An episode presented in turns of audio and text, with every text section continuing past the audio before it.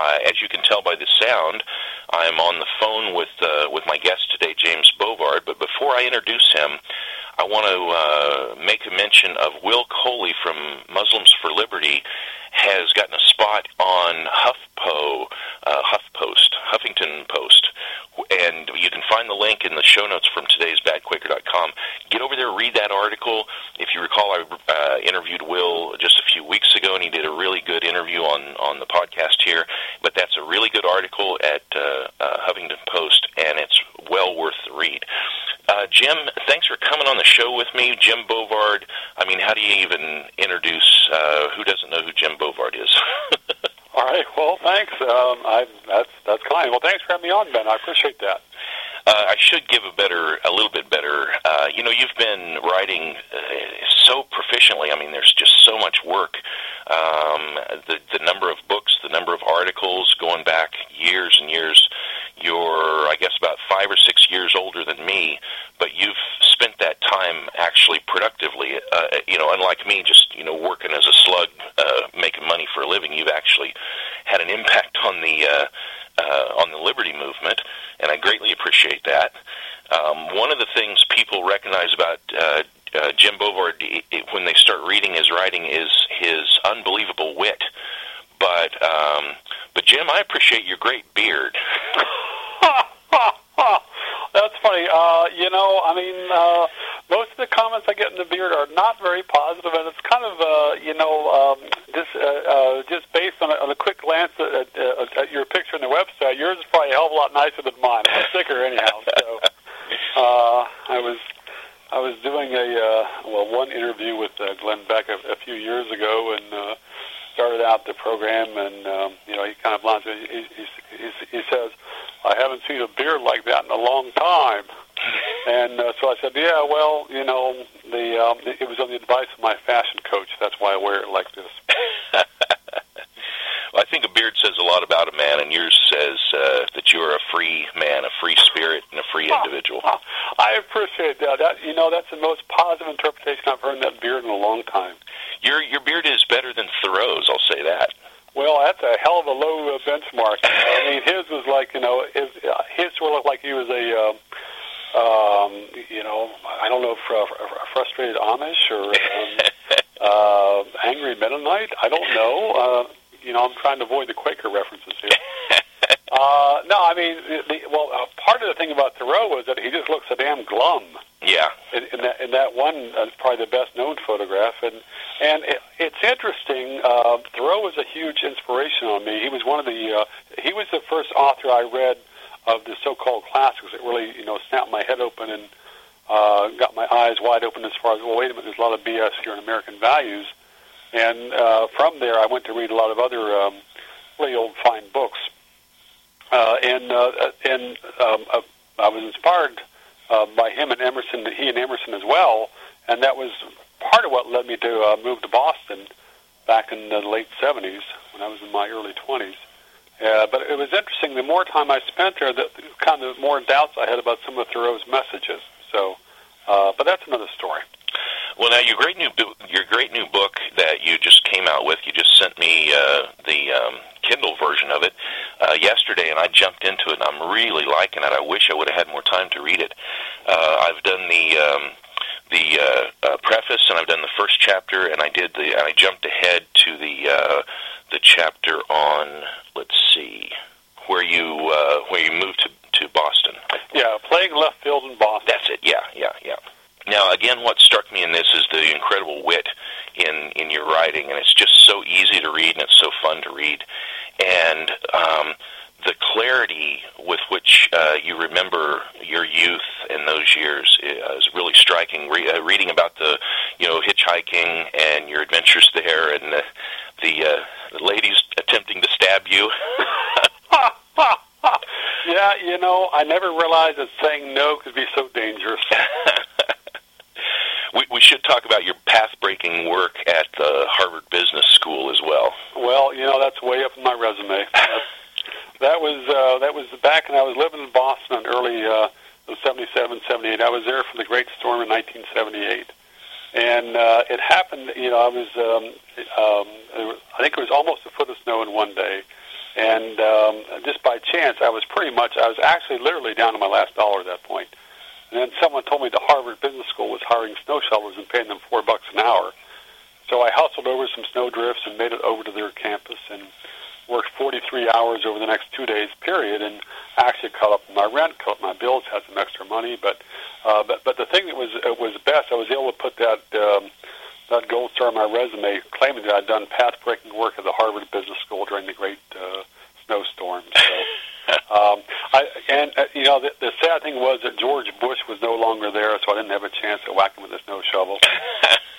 but there may have been some other future war criminals on campus at that point whose name has uh, slipped my attention. But uh, it was it was uh, that was actually one of the most fun jobs I had in Boston. I also worked as a giant rabbit, uh, worked as a Santa Claus, uh, worked as uh, you know typist. Uh, did all you know? I was always hustling. Well, and you have to uh, when you're starting out writing like that, and you're hoping to make a living at it. There's, uh, you know, there's not a lot of money when you first start out. uh, as opposed to now. well, good point. So, uh, no, it was uh, you, you know um, uh, there was a period where I had to slice the gravy pretty thin, uh, but it was you know um, I, I, at some point I got in the habit of keeping a journal, inspired partly by Thoreau and Emerson, and that was why I was able to pull up some of those you know dialogues from back then. Um, some of the truck drivers were especially uh, memorable. Uh, I don't know how far you've gotten in the uh, Boston chapter. Um, I don't know if you got this section with the marijuana brownies. Yeah, yeah, that was. You, you tell that story. That's pretty good.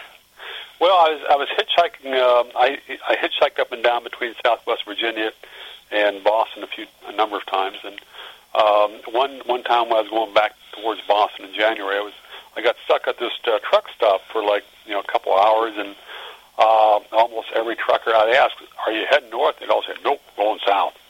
And so and then there was this one really kind of scrawny-looking guy with an old beat-up hat, and I said, "Are you going? Uh, are you going where?" He said, "You got any dope?" and I said, "Well, I've got some brownies with some real special ingredients."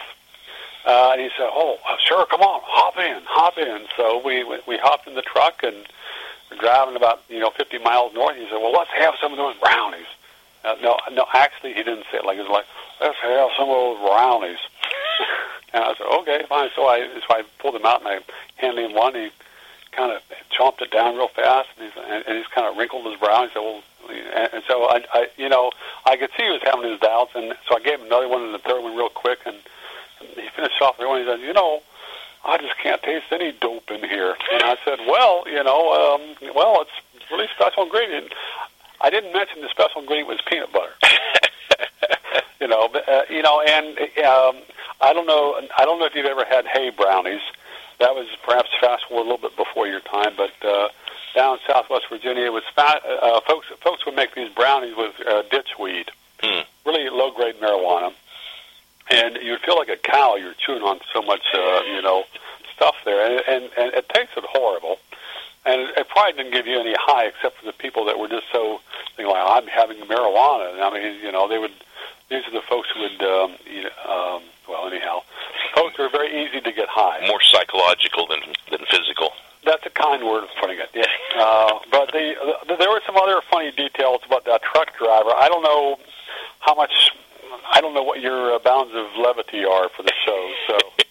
well, we are on the radio in a couple locations, so as long as we, uh, you know, keep the uh, the government forces off of our backs, we'll, we'll be okay.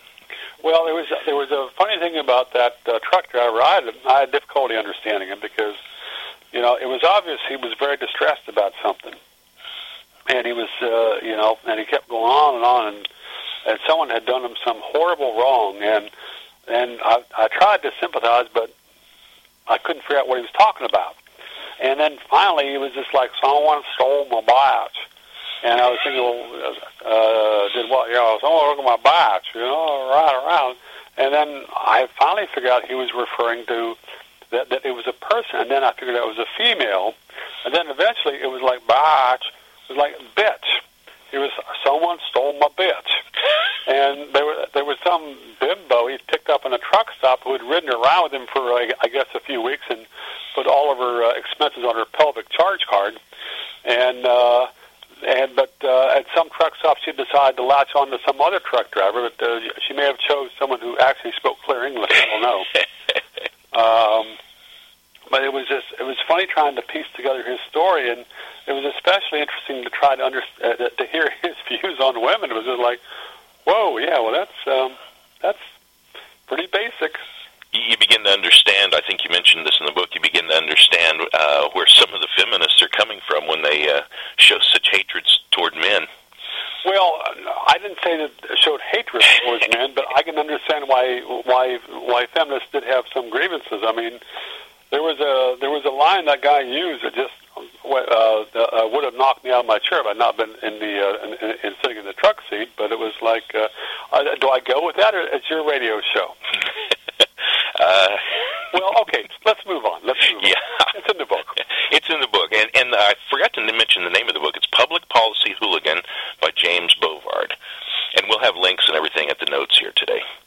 But anyway, um, uh, in it you also. Uh, I was going to ask you about uh, oh about the uh, the apartment when you first moved to uh, yeah. So when you when you first moved to to Boston, the apartments that you stayed in were not uh, were not so great. Is that how you want to phrase it? No, it was uh, it was a dump. It, it was a dump. It was in this uh, uh, beat up old building right next uh, next to a, a trash filled vacant lot next to the Massachusetts Turnpike. It was in a part of Allston. Uh, it was a part of Boston uh, known as Allston, which I guess has gentrified a little bit since then. But back then it was a um, it was a dump. Uh, anyhow, as far as the neighborhood which I lived in, and I was living on the third floor of the uh, uh, a, uh, this ramshackle wooden building that would sway very heavily in the wind during winter storms, especially. And it wasn't quite the part where you got seasick, but you know, you're just kind of wondering, is this darn thing going to fall over tonight? Um, and the uh, uh, the uh, folks on the first uh, on the first floor were um, uh, rough edge, shall we say, because they had a bunch of Dobermans. I guess they were drug dealers, and the uh, and it, it was so bad uh, that the mailman would simply stop delivering mail for a week at a time uh, because he was afraid of the uh, dogs that the drug dealers had. Uh, and on the uh, on, on the floor below me was a guy from Harvard, from South Carolina, who always spoke like he had marbles in his mouth. Uh, but he was a big fan of Quaaludes and whiskey. so he was you know, he was always kind of like uh, one or two sheets to the wind and always kind of ill-tempered. Uh, so it didn't really, you know, it kind of said, hmm, well, uh, maybe I don't need to move further south. uh, I, I was I was born in Iowa when I was one year old. My family moved to Virginia, so, and I was raised I was raised in the mountains outside of a small town uh, that was formerly known as Helltown, um, and uh, it's now known as Front Royal. But it was um, it was known for violence. It was uh, rough and tumble, and um, being out in the mountains, the mountains were probably even more violent than the uh, than the town. Uh, but there was it's an interesting background to come from, um, and I was I was trying to come up with a good subtitle for the book, which I did not come up with. And uh, what, one possibility would uh, would have been from Helltown to Washington. uh, not much of a journey in in some senses. Well, yeah, but yeah, but, but there's a different dress code in Washington. Yeah, yeah. Uh, but uh, well, it's maybe not as honest though.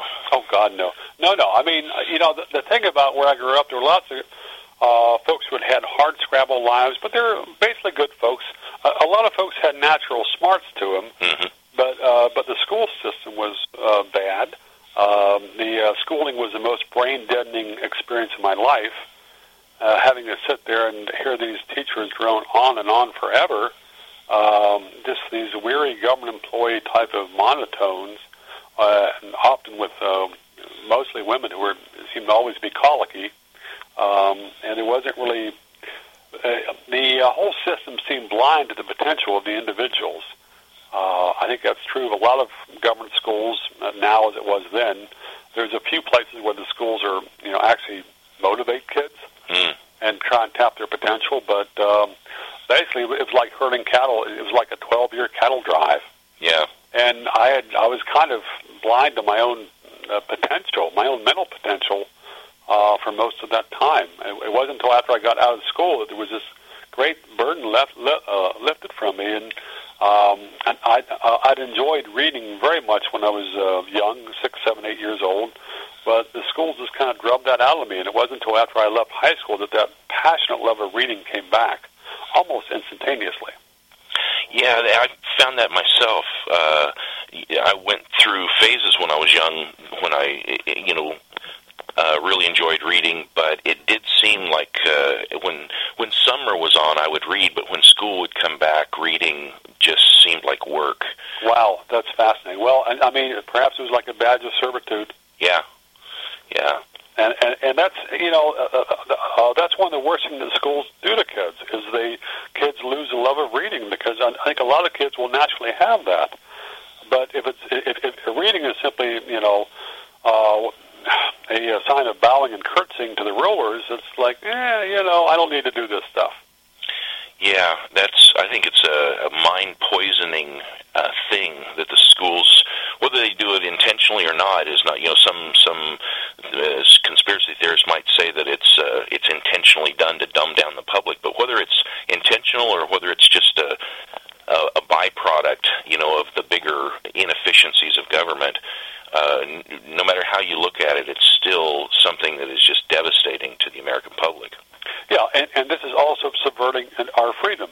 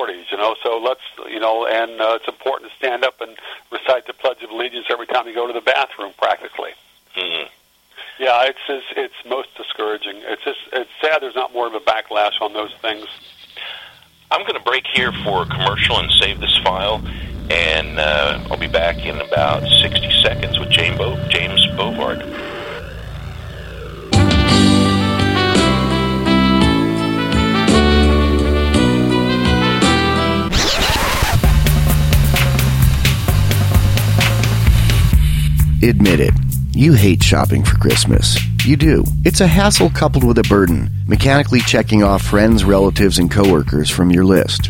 You're probably not even religious, but if you are, is buying your cousin some little made in China piece of plastic really celebrating the birth of your Savior? This holiday season, why buy gifts for friends and relatives? Most of them are status anyway. You should send that money to the Freedom Fiends instead. The Freedom Fiends will use your money to help spread education of horizontal liberation throughout the world. If you want to help provide inoculation from indoctrination, go to freedomfiends.com and click on the spinning coin on any post to send your money to the Fiends instead. Because buying crap for unappreciative statist relatives won't get your name on the golden floppy disk of redemption. And if you must shop for Christmas, please do it through the Freedom Fiends Amazon link over on the right side of freedomfiends.com. It won't cost you anything extra, and Amazon will save you the danger of holiday drive-by stabbings at your local mall. Amazon pretty much sells everything you can buy on this earth, except for guns and weed. But they do sell the DVD Guns and Weed The Road to Freedom, so get that for your gun-hating stoner brother or neocon gun nut dad. They'll thank you for it. That's freedomfiends.com.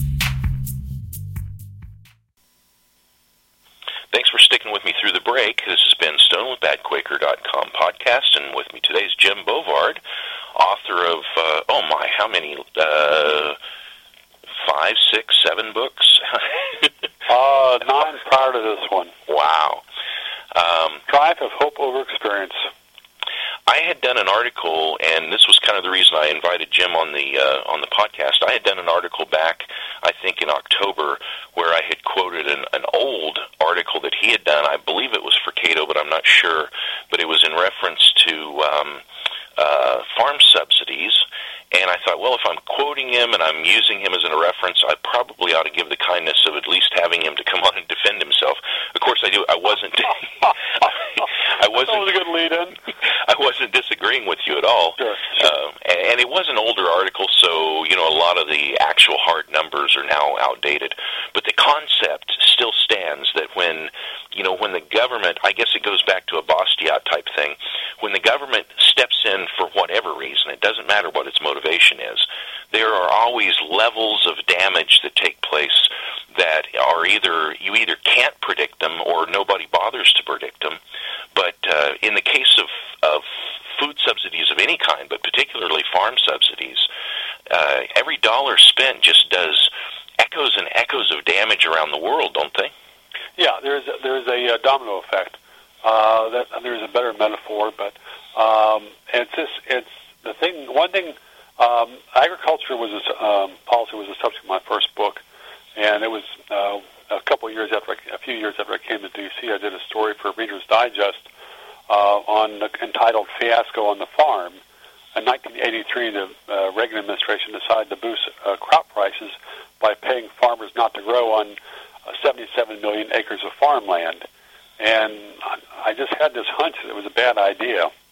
Um, having been raised in rural America, I was uh, I was not snowed by some of the uh, arcane policy rationales for doing dumb things on the farm, uh, and that was um, uh, Reagan's agriculture policy was was one fiasco after another, as were most of the um, presidents before him after Roosevelt.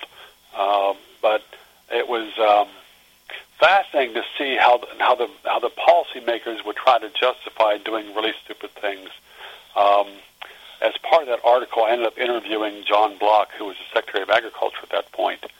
And I was I was trying, and in the interview, I was pushing him on why the federal government was um, had these high crop price supports, which encouraged farmers to grow more crops. At the same time, they were paying farmers to grow less to leave their lands idle. And he had some kind of mumbo jumbo, and and I, I pushed it on again and again, and he just didn't have any good answer. But uh, but the feds had their foot on the gas and on uh, the feds had their foot on the accelerator and the brake at the same time, and taxpayers were getting run over coming and going. And it was also greatly inflating fruit prices at the same time. And something which struck me was that so many liberal politicians, which were always um, would never miss a chance to parade in front of a TV camera to talk about their love of the poor, a lot of these liberal, most of these liberal politicians do not give a damn about how the food, uh, the agriculture policies boosted the price of milk very sharply, boosted the price of fresh, uh, fresh fruits, um, all kinds of food was far more expensive because of the uh, federal policy. I don't know if you're still following, uh, you know, the current activities in, in that topic or not, but in the last couple of years, they have been uh, really um, you know, playing with the uh, with the uh, dairy industry to the point of where a lot of the smaller dairies just can't stay in business. They're closing down, and of course, this helps the larger dairies because they swoop in and you know uh, take fill the gap, so to speak. Yeah, I mean, uh, federal dairy policy has been a mess since the 1920s, and there are milk marketing orders. I think those are still around in some shape or form. Uh, there's all these jiggling on price supports uh, all these separate milk marketing areas. I think that's still the uh, federal policy. Um, and they, you know, there are so many dairy farmers out there who are intelligent, hardworking, and innovative, and they would find ways to reach and satisfy their customers if it wasn't for all these bloody bureaucrats jumping in between them with one stupid mandate after another. Yeah, I was reading in one uh, spot where they were saying that there are literally uh, in, I believe it was in Missouri, that the government has caves, uh, like miles of caves, uh, uh, or or perhaps it's uh, where they've mined out, you know, caves for mining, like I can't remember sure. now, but full of uh, butter and cheese that they've stored. That was the case that sometimes in the past. It might be the case now. I'm, I'm not sure. I'm not up to speed on the latest uh, dairy surpluses, but there are so many different things that the government has done to screw up the food supply, to make food either more expensive or, or less plentiful, or to have less variety. It's it's similar to what the government did to beer. Um, the government shut down all the breweries in 1918, 1919, and uh, and uh, 14, 15 years later, when prohibition finally ended, the uh, the uh, the beer makers were cartels, and you had a very limited selection of beer, and uh, the beer did not taste nearly as good. A lot of the federal agriculture policies have, have probably made the food taste worse. We have uh, we've had some very high tariffs on food imports from places that actually made tastier food, um, like France. Yeah, and I did an article also a while back about uh, the impact of Me- in Mexico of the U.S.'s corn uh, policies, because it's just been devastating to the corn farmers in Mexico. Because uh, the U.S. has has driven up prices, or driven down prices, or dumped our our uh, corn there, or uh, dumping our corn and driving the prices down, and uh, making the opportunity for people who want to buy farmland that have the money readily. Oh, to, we go. To buy it right out from underneath the farmers, and I don't know oh. that you know I don't know that that's uh, an intentional. Again, it's like the tinfoil hat thing. You can't tell, but but there it is. Yeah, it, it, it's uh, there are so many dislocations from agriculture policy. I mean, the uh, cotton farmers in West Africa have been devastated by the by the whipsawing of cotton uh, world cotton prices that have resulted from the U.S. Uh, cotton program. Um, the, the U.S. I think is currently paying a uh, a uh, ten or fifteen million dollars per month to Brazil uh, as a compensation for messing up their access to the cotton market. Um, there's uh, and part of what was uh, um, part of what fascinated fascinated me about agriculture policy in the 1980s was that it was a perfect place to study government gone crazy. Uh, th- there were all these liberal models that assumed that you had an enlightened bureaucracy and uh, politicians were concerned and were responsible. And, you know, that was all crap when you looked at how the programs actually operated. Yeah. You had one contradiction after another, and they were perpetual. Perpetual contradictions and perpetual, uh, you know, it, it didn't matter because the politicians got the contributions, the bureaucrats kept their jobs. So what's not to like? And, and it should be we should be fair in mentioning too that this was uh, this was the Reagan era, and this is when we were hearing the lip service to libertarian thought with you know phrases like uh, you know government is the problem, uh, and oh I can't even remember all those all those catchphrases that Reagan would throw out and sound so libertarian when he talked. Yeah, I mean um, he had some good speechwriters. Uh, it was too bad that his policies rarely lived up to his rhetoric. Um, and that was that was one of the things that struck me. I, I moved to D.C. in the summer before uh, Reagan got elected, and I was uh, I was around some of the folks in the conservative movement, and um, I saw all their you know Salvation Corps when he came in, and um, it wasn't more than a year or two after he came in where I was thinking like, well, this is a bunch of BS because you know they're they're not really cutting spending. They're they're putting on new import quotas on Japanese autos. They're doing this. They're doing that. Uh, there was all this meddling, and uh, th- that was before Reagan revved up the drug war, uh, and, uh, and before he raised the national drinking age, which is uh, one of the things he did to make uh, you know millions of new criminals in this country. Yeah, I, I, that kind of slipped my mind for the moment. I talked about it a few weeks ago, but that was one of the legacies that we carry. That he mandated that down in a in a particularly nasty way. I thought down on to the states. Yeah, it was the uh, part. It was part of his reelection campaign in 1984, where he was trying to rally conservative support. So they uh, so they uh, rammed through a bill in Congress that said that the states had to raise their drinking age, or else they would not get federal highway funding. Um, total uh, total blackmail, but uh, didn't quite fit in with Reagan's uh, rhetoric on federal federalism. But uh, eh, he's a politician. Yeah, you search through the Constitution, and it's it's really hard to find uh, that particular power given to the government. Well, and not only that, but uh, as there was a Supreme Court case in which I think the state of South Dakota argued that, that this was a, not only a violation of state sovereignty, but it was also a violation of the um, the amendment to the Constitution which ended prohibition, if memory serves. I might be way off on that. But uh, naturally, the Supreme Court found some Weasley way to justify the law. So there was there was another uh, later in the book. I've got a, a um, story in there about the, um, uh, visiting the sacred burial ground of our rights and liberties at the Supreme Court.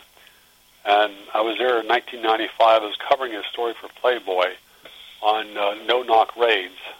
They were actually hearing a case on whether the government needed to knock and announce before barging into a house, where they found some woman with a you know half an ounce or an ounce of marijuana, um, and um, it, it, and I I'd not been I'd been there a couple times before, but I was there uh, sitting. In, there was a press box off to the side where you get a pretty good view, and uh, the chief justice. I was amazed at how how much the lawyers groveled to the Supreme Court justices. It was an utterly craven atmosphere. The the chief justice told a joke, and almost everybody in the entire room went ha ha ha. And then a few minutes later, there was a defense attorney who, who made a joke about how dumb the government was, but I was the only person who laughed. And I had a very loud laugh that day, and everybody in the court turned and looked at me.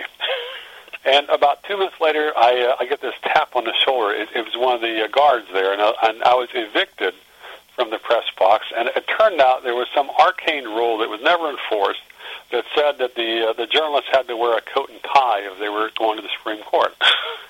I had a nice business shirt. I was, you know, I was dressed business formal, or well, business whatever formal, Bovard formal. How about that?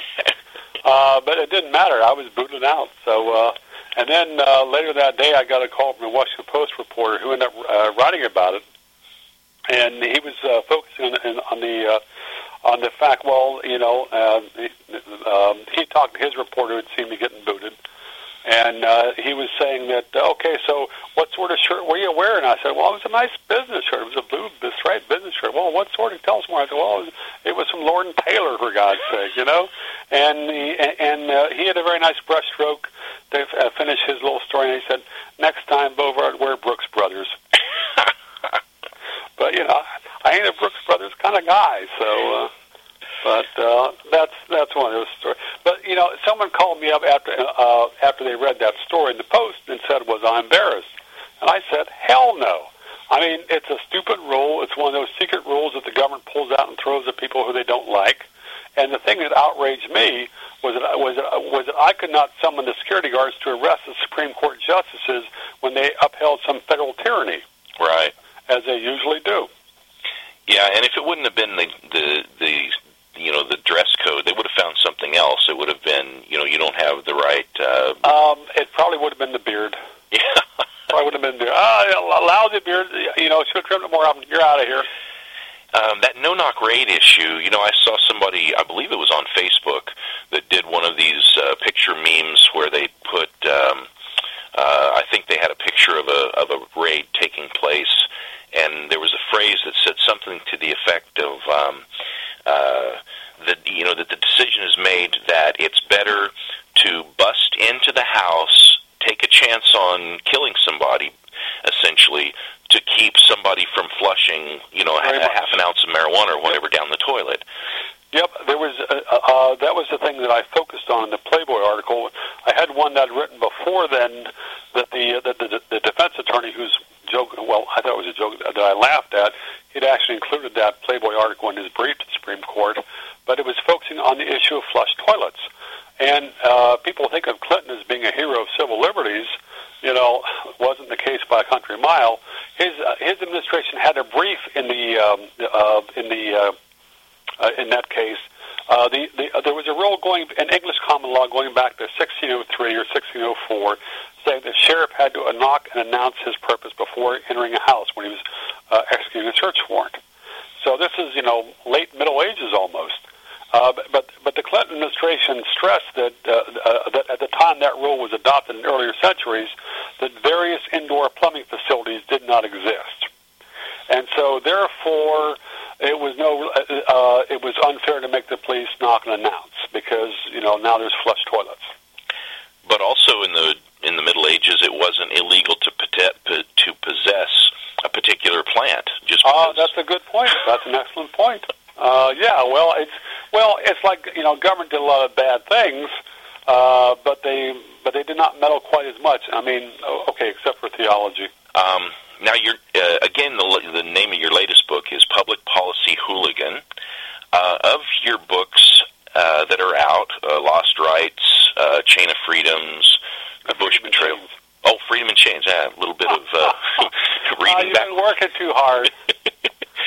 um, Which uh, which would you say is the first one a person should buy? Uh, Public Policy Hooligan. Public Policy Hooligan, I, I mean, if someone is interested in specific federal policies, then go for some of the other ones. But, uh, you know, people have told me for years that my books are depressing. And people say, yeah, you know, I could only read 10 pages and I had to put it aside. And I've, I've often wondered what the suicide rate was among my readers. Uh, however, this is a different book. This is a fun book. This is, uh, you know, it's boisterous. It has uh, ten times more comic relief than any other book. And what I do in this is try to walk folks through, walk through, walk folks through how I reached some of the values that that I did. Some of my life experiences. Uh, there's uh, in the second chapter it talks about how I was uh, arrested on trumped up armed robbery charges when I was 17. Wow that's when you, uh, you know, that's a chapter uh, which you might have enjoyed if you got into it. But that's okay. That's okay. No, uh, but you know, it was uh, it was a complete sh- a sham of a situation. But the cops verbally hammered on me for like half the night to sign a false confession. I wasn't stupid enough to do that. Um, there's a lot of other experiences being uh, being evicted by in a zoning raid, uh, which I managed to work work. Well, there are a lot of a lot of government rules and things I managed to work my way around. But a lot of my experiences seeing those government penalty flags being thrown, I, I started to say, well, what's the reason for this and what's the reason for that? Um, folks might be interested too. It was uh, it was uh, there was a list of um, the University of Chicago had a list of great books that they came out with, I guess, in the 1940s, 1950s, and someone gave that to me when I was uh, 18, and that had a huge influence because I was I, I started reading a lot of philosophy and a lot a lot of history. I've been interested in history before, but mostly military history, and that did a lot to, um, I guess, uh, make my head a little bit less dull. Um, I got more in the habit of questioning things, and also got more in the habit of trying to uh, figure out what's the rationale for this, that, and the other. And that was right about the time of Watergate. And so, the, the more I the uh, the more I saw, the more I was saying, you know, this just doesn't add up at all. Um, and it seems that it seemed as if the entire political system was turning into a crock. Mm. Uh, not that it's changed since then, uh, but it was there was there was that period of, of intellectual awakening which preceded my interest in politics, pretty much. Now, who would you say are uh, some of your? I, I can probably fill in this uh, myself for you, but who would you say is some of your top, uh, most influential libertarian type writers? Hayek. Hayek would be uh, probably uh, first and foremost. Uh, John Locke, uh, British historian Thomas Macaulay. Um, I've I, I've enjoyed Milton Friedman stuff. I mean, Hayek had far more influence. Or I've enjoyed some of von Mises. I haven't read as much of him. Um, I, I enjoyed Ayn Rand's essays a lot. Um, actually, went to a uh, saw her at the Ford Hall Forum in Boston in 1978. Uh, there was a woman I met there. Um, and she and I went out for pizza a time or two, and she was, um, you know, she was an interesting lady, kind of tall and gaunt, and circles under her eyes, unusual for the mid twenties. Uh, and uh, she was saying that uh, she was talking about how much she loved Ayn Rand, and she was saying that almost nothing is more important than freedom. And I, and I said, uh, almost. Uh, and she said, yeah. Well, she thought that that, that that the government should somehow make it so that people could not have a baby unless they had a government license. Only one slight restriction. Yeah, and, and I said, well, you know, that's kind of a big thing. And, and her eyes glared. She says, I work in a music box store. You have no idea how bad kids can be. okay, now I'm sympathetic for her. All right. Well, yeah, but it was kind of like, okay, well, that's. Um, well, we'll just move along on that topic. How about that? You know, great pizza, isn't it? So uh, uh, he was she was fervent on that subject. I mean, she you know, don't know what happened to her, but hopefully it all worked out well. So, should this book be called the Public Policy Hooligan, or should it be called the Many Loves of James of James Bovard? No, no, no, no. It's it's not Many Loves. It's, it's, a, it's a hooligan book. Most, you know, most of it's about my, you know, uh, barking at the government, hassling the government, you know, the investigations and stuff like that. Um, there were some, you know, there were some people who I met and got to know early on that helped shape my influence. Uh, some of the women I knew certainly had some influence, especially when they tried to stab me. uh, that's a good point to uh, uh, to pause and save Yeah, this file and sure. throw in a commercial, and we'll uh, we'll tease with some more of that uh, information when we come back from this break.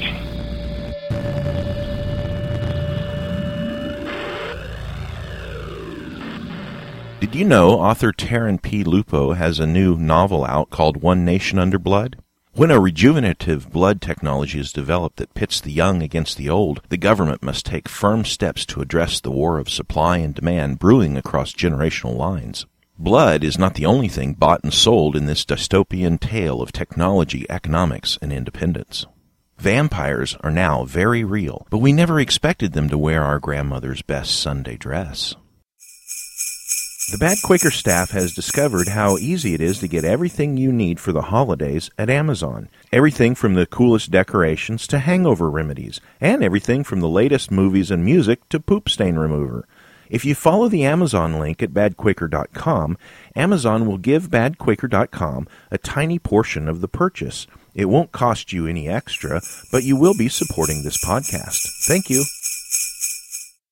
BadQuaker.com uses HostGator as our web hosting service. It was fast and easy to get set up, and the support we receive is top notch. They have helpful and friendly 24 7, 365 live technical support and a 99.9% uptime guarantee, and they have some of the best prices in the business. If you have a website, or if you want to have a website, check them out by going to badquaker.com and click on the button for HostGator. And thank you very much for supporting badquaker.com. Okay, and I'm back with Jim Bovard on Bad Quaker podcast, and we teased a little bit with some uh, with some stabbings and some violence. So, Jim, um, tell me about the uh, the many loves of Jim Bovard. no, no, no, no. It's not that he loves. It's just, it's just, it's just people who I knew who helped shape my view on life and all that. You know, it's just, you know. Uh, which story do you want? Well, uh, let's see. We uh, it, when we were off uh, microphone, you began a story about a particular situation, I believe, in Boston. Okay. Yeah. Well, there was. Um, well, let's see. There was. Uh, um, it, it was a part of what was fun about living in Boston was just getting to know an entirely different group of people. Because when I lived in Blacksburg, which was a college town, a lot of very, very sharp folks there. The the the um, the mental fire firepower there tends to be more in the sciences and technology and engineering, which is I'm, I'm glad folks like that are sharp that way. But my interest was more in philosophy and liberal arts and history, and so there's a, a different um, genre of women, I guess. Uh, but uh, there was one woman I met at the uh, Boston. Well, actually, uh, you know, since we, I'll, I'll, I'll head back to the uh, uh, case we were talking about during the break.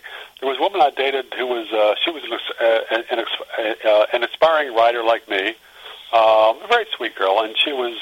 I stopped by to visit her midday one day, and then um, there was a knock on her front door, and she goes racing out to answer it, and there's this uh, some very young, uh, uh, very squeaky voice says, "Hi, uh, Zelda sent me." Okay, sure, come on in. So I just kind of uh, watched her, the two of them go racing down the hall the kitchen, and kind of wandered in there. And uh, my friend Melanie pulled out this huge block of marijuana from the freezer, and just kind of pulled out a. Um, uh, pulled out, I guess, a knife where I shaved off a huge bunch and got the scales, and there was all the cash was flying back and forth, and it just seemed like it was a little bit on the casual side. Uh, she was a nice lady, but I was thinking, like, you know, there's going to be a bust here any time. So, uh, so I kind of distanced a little bit and maintained a friendship there. But um, one thing I did was uh, she was um, she wasn't sure what to do with her proceeds, and so I was saying, you know, I've been watching the price of gold; it's going to go up. So uh, what I'm going to do is invest in gold, and we can uh, keep track of that, and then split the proceeds, which which I did, and which so she and I both did very well out of that. But uh, if I did the same thing nowadays, uh, the feds could come in and seize all my assets. Yeah, yeah. Even though you had you, even if you had nothing whatsoever to do with the actual drug dealing. Absolutely, and the, the the asset forfeiture laws were something which just absolutely mortified me. As soon as I heard about them, I was barking at that moon for a lot in the 1990s. Um, part of uh, part of um, I first did marijuana when I was uh, I guess 15. Uh, I used it sporadically. Um, never, never on a daily basis. But um, one of the jobs I had was with the highway department. One of the things that uh, we do once or twice a week with that is I'd be working um, on, along the roadside with a gang of convicts, from a nearby uh, state penitentiary, and I got to know some of those guys. And there was one uh, really real huge hulk of a guy, white guy, who was uh, sent to prison because he beat hell out of his uh, girlfriend's husband.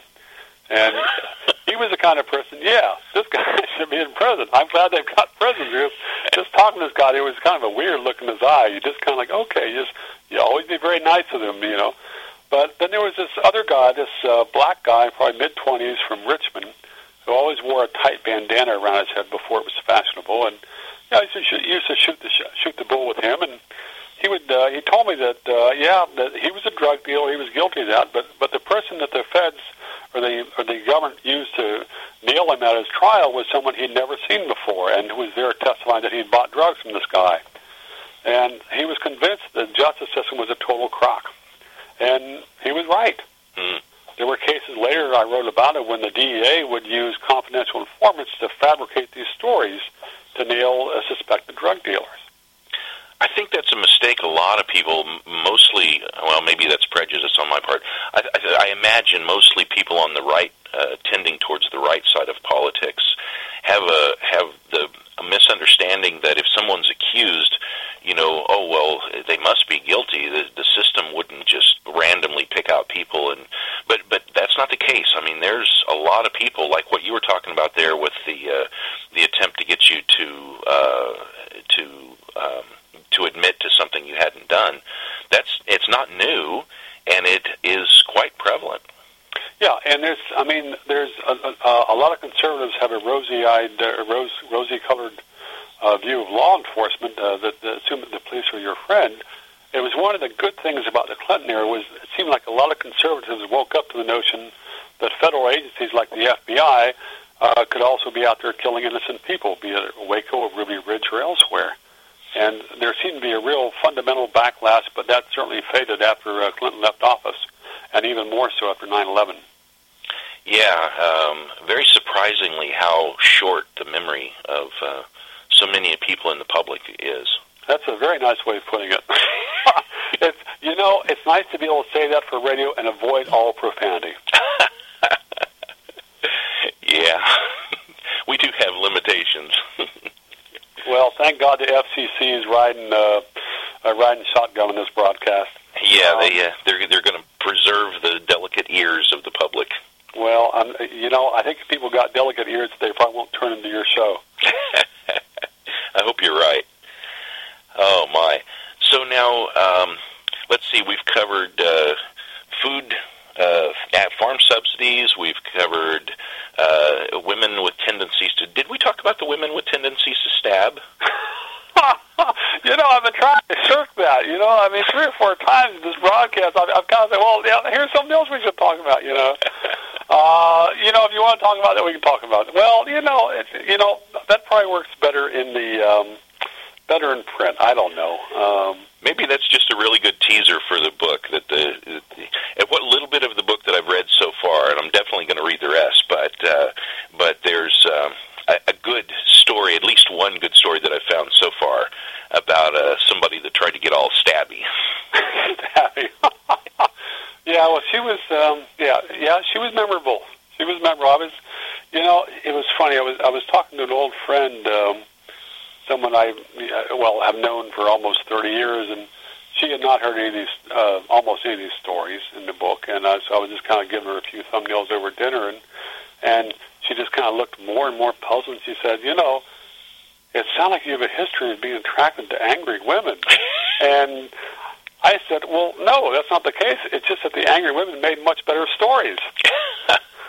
I mean, it's just kind of like, okay, a nice big old dinner, you know, okay, you know, okay, bye. And they're like, no, and someone, you know, like, oh, okay, this is like, it it, um, it, it kind of carves itself into your memory.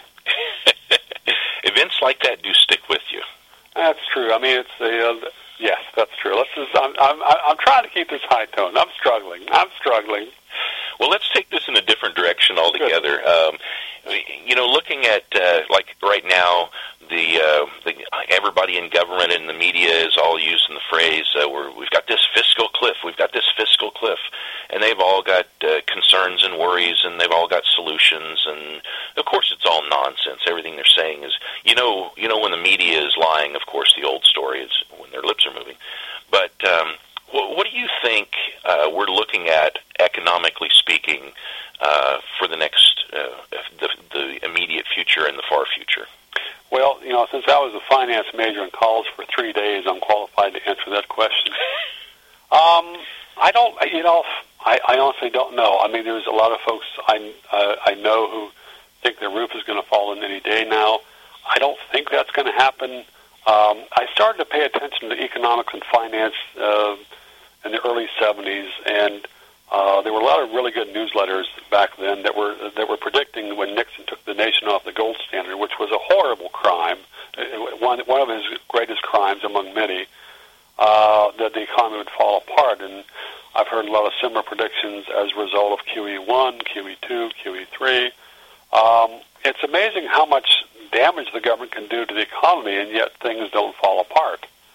Things seem like they might be falling apart in late 2008, early 2009, but they don't seem to have fallen apart, as far as I can tell. Uh, um, it's I hate to see the uh, politicians seizing more power, and, and I, I hate to see the government throwing more wrenches into private lives. Short term, I don't think things are going to get that much worse. Long term, it's not sustainable, but hell, it's not been sustainable since the 1970s.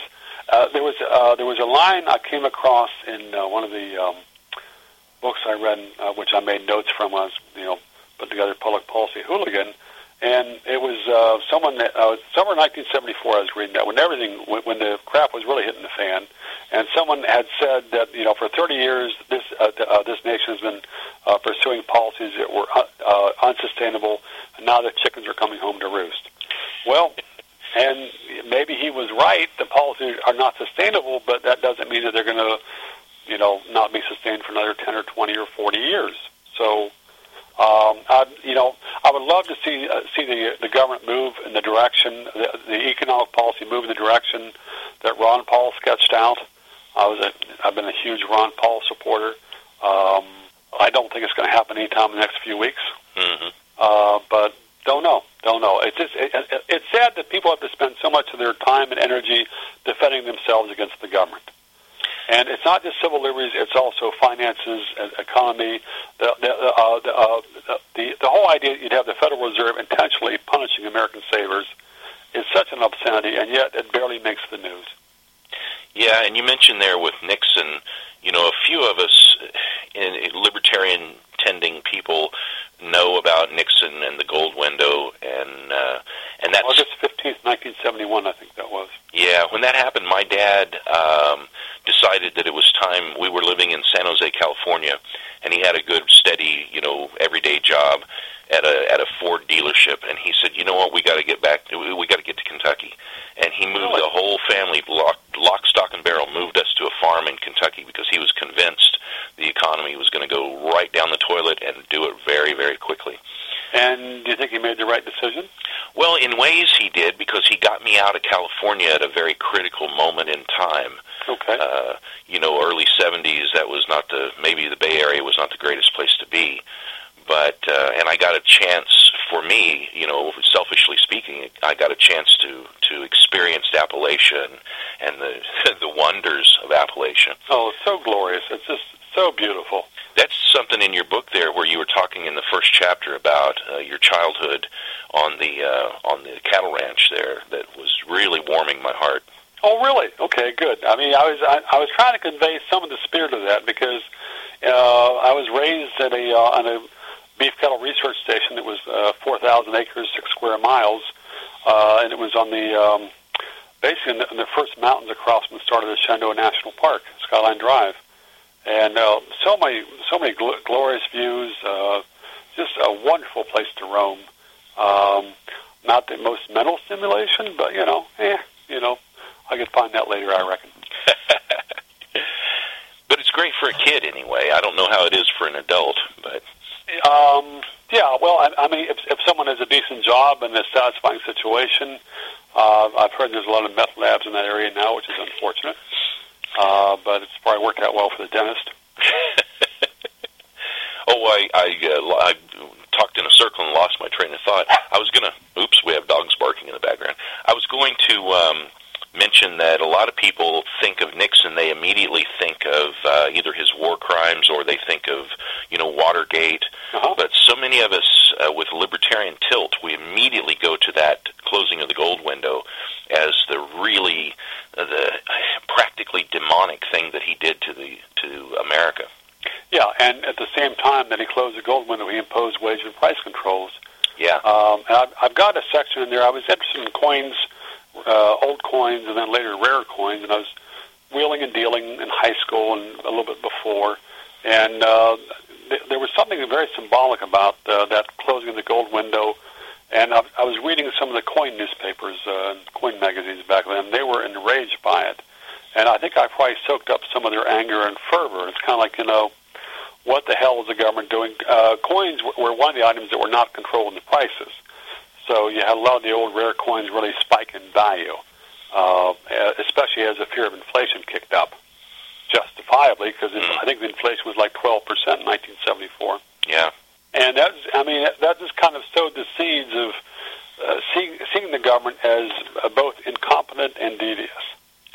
Yeah, in in that way, it, I hate to say this, but in that way, Nixon almost served a purpose to liberty by by opening a little bit of a window as to how much damage government can really do.